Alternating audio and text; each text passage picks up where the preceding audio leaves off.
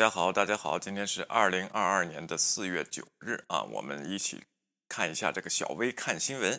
今天呢，咱们首先关注这个还是乌俄战场的这个最新更新啊。呃，俄罗斯已经指派一名高级将领监督其在乌克兰的军事行动，这是俄罗斯首次在战场上建立中央指挥部，以及战争进入关键的新阶段。呃，十协调其空中、地面和海上部队啊。昨天我们这两天一直我们在给大家在说乌东的这场战争呢，如果乌克兰想全部拿下，或者俄罗斯想全部胜利的话啊，将会是一个海陆空的全面战争，是个 total warfare，并不是那种危机化的处理的战争了。小分小分队的模式还是依然有效的啊，就是这个平行呃，就是这个叫什么呢？呃，去中心化的领导作战方式还是依然存在的，但是在计划当中呢。要进行一个统筹的管理了，包括你的物流和这个后勤啊。然后呢，俄罗斯呢临阵换将，前两天刚换了一个，这次又换了这一个啊，到底是个好事儿还是坏事儿呢？能有多少能力呢？我觉得做不成任任何的作用。一会儿咱们继续看啊这个问题。这变化发生在俄罗斯将重点转移到乌克兰东南部之际，该地区的一个火车站遭到昨天遭到导弹袭击，至少造成了现在确认五十二人死亡。呃，然后。在周六的时候，居民继续逃离这个地方。美国官员说，俄罗斯一直在莫斯科以外的地方开展军事行动。这部分解释了为什么面对乌克兰的抵抗，俄罗斯的战斗力一直在挣扎。军事领导人亚历山大·德沃尔尼科夫将军是俄罗斯南部军区的指挥官，在叙利亚拥有丰富的作战经验。那个叙利亚的战争和这次是不一样的啊。然后叙利亚呢，基本上没有反抗能力，没有。这个北约没有这个美国这么多的支持，而这次是不一样的啊。OK，根据华盛顿智库战争研究所的最新评估，在乌克兰北部，特别是首都基辅这个周边的地区遭遇挫折不后，呃，遭遭遇遭遇这个挫折之后，俄罗斯在乌克兰东部的部队现在似乎陷入了停滞。他说，这些部队不太可能是俄罗斯取得突破，而且士气非常低落。对的，但是在基辅这一帮子人也不是高昂的士气的，除了一些车臣的雇佣兵好像是拿钱买的啊，杀人比较狠以外，其他的也没有什么东西啊，没有什么具体的东西。OK，在火车站上袭击的地点克拉马托尔斯克市长奥列克山德洪恰连科说，尽管预计俄罗斯会取得进展，但他预计至少有四分之一的两千万人城市的人，呃呃，不是两千万人，二十万人。城市会留下啊！周六大约只有四百万人，呃，只有四百人乘坐疏散巴士从克拉马托尔斯克出发，前往斯洛文克等斯洛文斯克等邻近城市。那里的火车会将居民运送到更远的地方。据乌克兰副总理称，周五有超过六千六百人设法从该地区被围困的城市撤撤离，这是本周的创纪录的数字啊！看来这个战争啊。啊，真是要打的挺激烈的啊！平民先撤离，当然有人选择留下啊，至少会有二十万人选择留下。乌克兰总统泽连斯基在夜间讲话中表示，克拉马托尔斯克的恐怖袭击应由战争罪法庭进行调查。他补充说，他已经与周五访问的基辅欧盟委员会和主席。乌尔苏拉·冯德莱恩讨论的这种可能性，他说：“我们期待对这场战争罪行做出坚定的全球反应，包括拜登总统和法国总统马克龙在内的世界各国领导人齐声谴责了这起恐怖袭击事件，并将其作为支持乌克兰的理由。”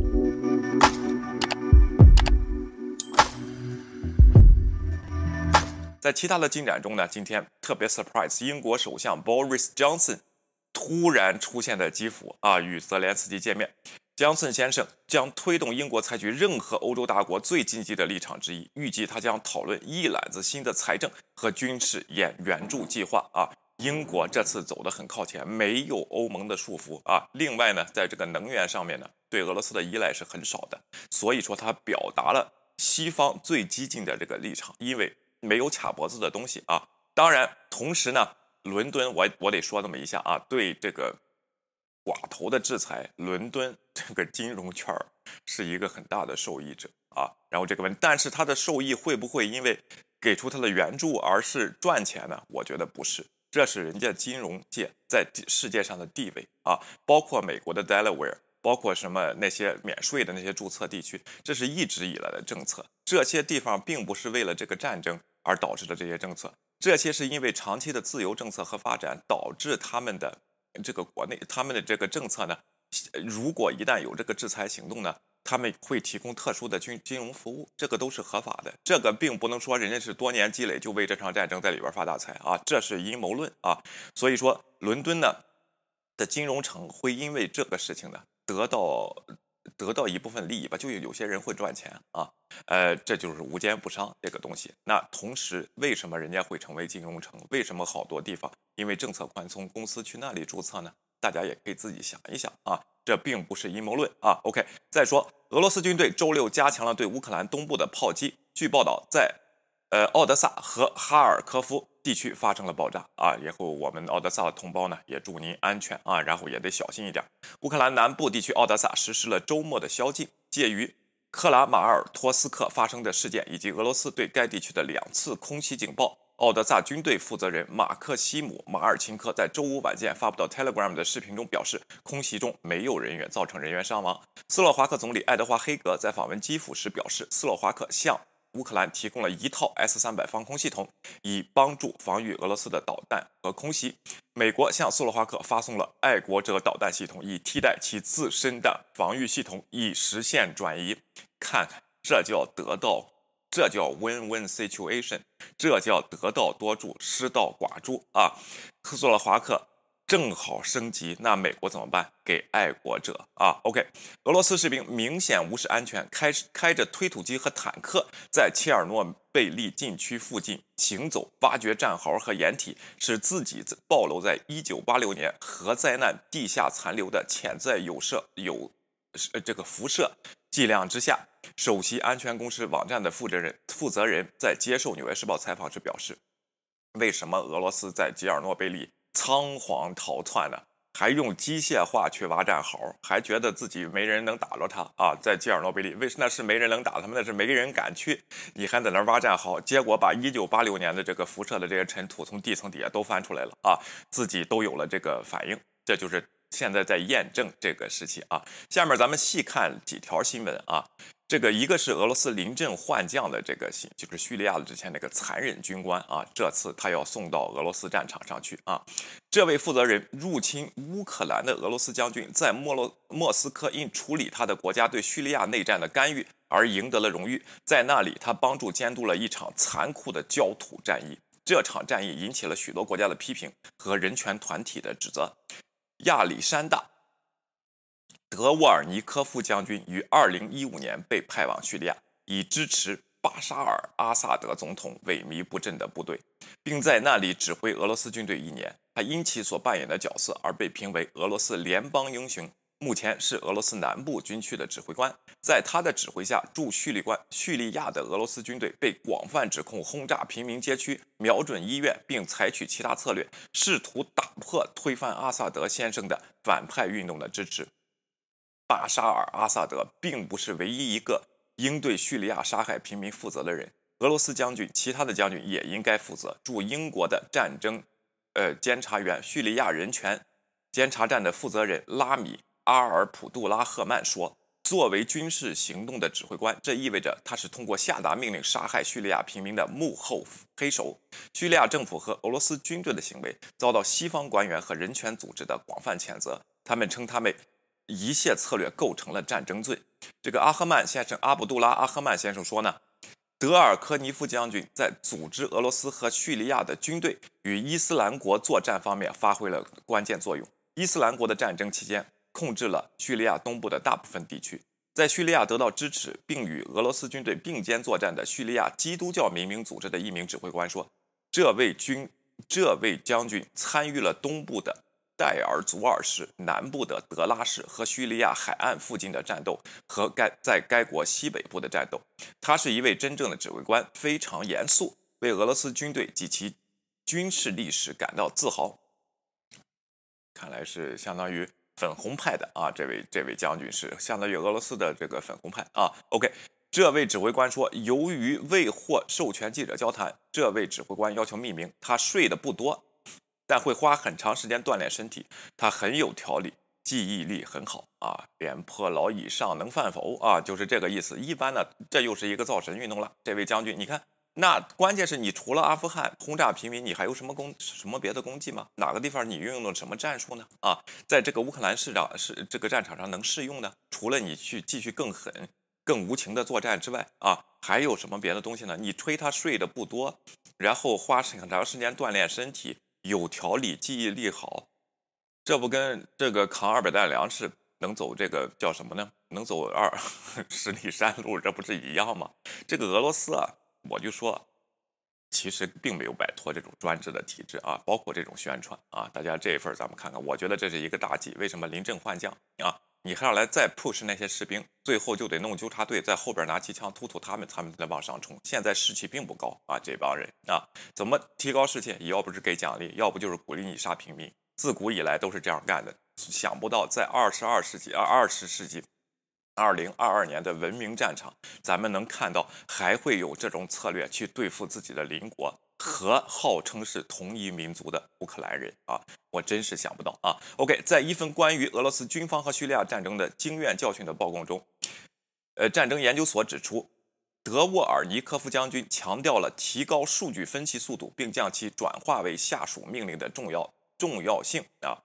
还要实现现代化啊！其实呢，今天这个也有报纸爆出，乌克兰的作战军队为什么在基辅方面这么有效呢？他们用了先进的这个管理软件啊。其实这个管理软件呢，就和这个什么 Uber 啊差不多。每一个小分队，他们的手机监控到达什么位置，遇到什么困难啊，去中心化的管理，需要提供什么协助，和需要指示什么空中支援、无人机打击这些坦克是非常积极、有效、有机的一个整体。这也是从2015年来开始。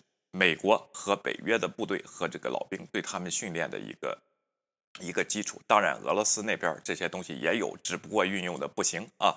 俄罗斯的士兵到了乌克兰，占了这个城镇以后，首先要抢东西。他们有些人是从特别穷苦的地区来的农民兵啊，好像还绑着洗衣机什么的这些东西啊。所以说呢，你说这个保家卫国的战争何来侵略的这个战争，哪个人会哪些会得到帮助？就算是乌东人民想加入你俄罗斯，你去去了以后烧杀抢掠，人家还会加入你吗？除非你是用这种更严酷、更恐怖啊、更残酷的政策把人家打服。再说，人家你能打得服吗？这场战争啊？说，我觉得俄罗斯这个换将的这个作用呢，而且他强调啊，今天普京给了压力，五月九号之前要求这位将军下军令状啊，然后能夺下乌东地区，咱们得看看啊，这次既是危又是个机会。那乌克兰挺到五月九号以后，你得到的援助和得到的声望会更大啊，会更加大。这是真的是一场殊死的保家卫国的战斗了啊。OK，报告称，他还认为叙利亚。赫美米姆空军基地的运作是成功的，该基地是俄罗斯军队的指指挥部，并使其能够迅速地对冲突进行反应。俄罗斯指挥官和地面部队之间缺乏沟通，以及乌克兰军队立场的情报有缺陷，似乎。促成了俄罗斯决定乌克兰北部城市的撤军，就是说啊，乌克兰百姓都是欢迎啊来去纳粹纳粹化的，来了都拿着鲜花啊，送上美女，倒上美酒，欢迎你们啊这些东西，并集结部队和东部南部重新发起进攻啊，这是这位将军临阵换将啊。下面咱们再细细的看一下，Boris Johnson 访问基辅，因为英国向乌克兰承诺提供装甲车和反舰武器，终于要提供。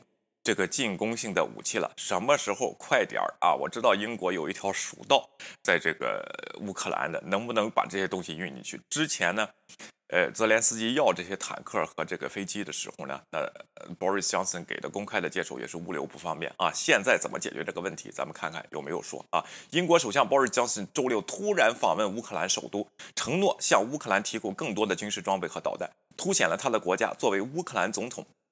泽连斯基在欧洲最热情的支持者的角色，英国将向乌克兰军方提供一百二十辆装甲车以及新的反舰导弹系统，打海军的啊，打船的啊。唐宁街在首相与泽连斯基会面时发表一份声明中说，这还不包括约翰逊周五承诺的向乌克兰提供价值一亿英镑的军事装备，相当于一点三亿美元。据路透社报道。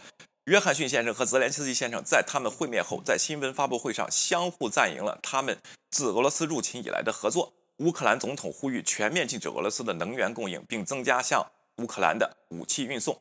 约翰逊先生回答说：“与我们的合作伙伴一起，我们将加大经济压力，我们将继续每周加强俄罗斯的制裁。他说，这些措施将包括远离俄罗斯的化石燃料。周六，约翰逊先生还承诺，他获得议会批准的情况下，英国将为世界银行向乌克兰提供额外的五亿美元的贷款，使其贷款担保总额达到十亿美元左右。然而，英国并没有提出向乌克兰提供坦克，而是提供可以被定位防御性的。这个装备，英国还发送了下一代轻型反坦克武器。事实证明，这些武器对俄罗斯的机动战士用来对付俄罗斯的装甲车非常有用。约约翰逊先生与泽伦斯基先生建立了密切的联系，定期与他通话，并邀请他上个月通过视频在下议院这 House of Commons 啊，英国的议会发表讲话。这是泽连斯基先生在外国议会上进行多次虚拟演讲中的。第一啊，呃，第一次，上个月有人猜测，在波兰、捷克共和国和斯洛文尼亚的领导人前往乌克兰首都基辅之后，约翰逊将访问基基辅，但那次旅行几周后都没有实现。英国首相周六的访人访问令人非常意外啊，突然出现都没有消息，之前都没有消息啊。OK，其他西方政界人士最近也访问了基辅，以强调他们对乌克兰和泽连斯基的支持，其中包括欧盟委员会主席。乌尔乌尔苏拉·冯德莱恩周五，他前往乌克兰的城镇布查，撤退的俄罗斯士兵将指指控杀害了数十名平民。他谴责了杀戮事件，并承诺试图加快乌克兰成为欧盟成员的努力。周五，斯洛伐克总理爱德华·黑格也前往基辅见了泽连斯基，并宣布将防空系统移交给乌克兰。周六，奥地利总理卡尔内哈默先生也在乌克兰首都会见了泽连斯基先生。英国这次啊加大了投入，虽然以前说呢我们不会给进攻性武器啊，但是啊这个英国承诺提供反提供装甲车和反舰武器啊，这一个是一个非常重要的事情，第一个公开表明的啊。下边咱们看看美国的啊是怎么弄啊，下面咱们得看一下美国的这个态度了。其实我觉得这些东西都在都已经在乌克兰战场了啊，只不过还没有公开说啊。好，OK。下一个，咱看一下为什么说重新部署的俄罗斯军队士气低落，不太可能取得突破啊？OK，华盛顿一家追踪战争的研究小组表示，从乌克兰首都周边地区撤离，以准备重新向东部部署的俄罗斯军队不太可能使得俄罗斯取得突破，因为士气低落啊。基本上，这个军事这专家都看出来了。他不是生力军，是一 是一是一些这个败军之将、溃败之师，重新组装了以后，发了武器，领上汽油啊，然后再派往乌东战场。乌东战场的激烈程度可比基辅要大很多倍，当然对平民的屠杀也是要多很多倍的。这些人将又会变成丧家之犬，就算你换了他的将军，加大督战的能力，加大这个就是 push 的能力。最后，因为你的这些士兵根本他就不想打这些仗，对这些你只增加人人手，在这个在这些城市，除了让老百姓遭殃，拿不下一点儿的胜利。不信咱们自己看一看啊！如果是这种情况的呀，咱们看看下四周、下一个月到五月九号的战争发展啊！如果我还是说，如果乌克兰能挺住的话，这将是一个非常好的机会，真能在俄罗斯在乌克兰的领土上挫败俄罗斯，这又会在战争史上留下一。奇迹啊！当然，昨天咱们知道啊，呃，业余的人士是看战术的、看战略的、讲战略的，而行家呢是看后勤的。这个后勤是谁给的呢？这就是北约和盟国和这个民主社会给的这些东西。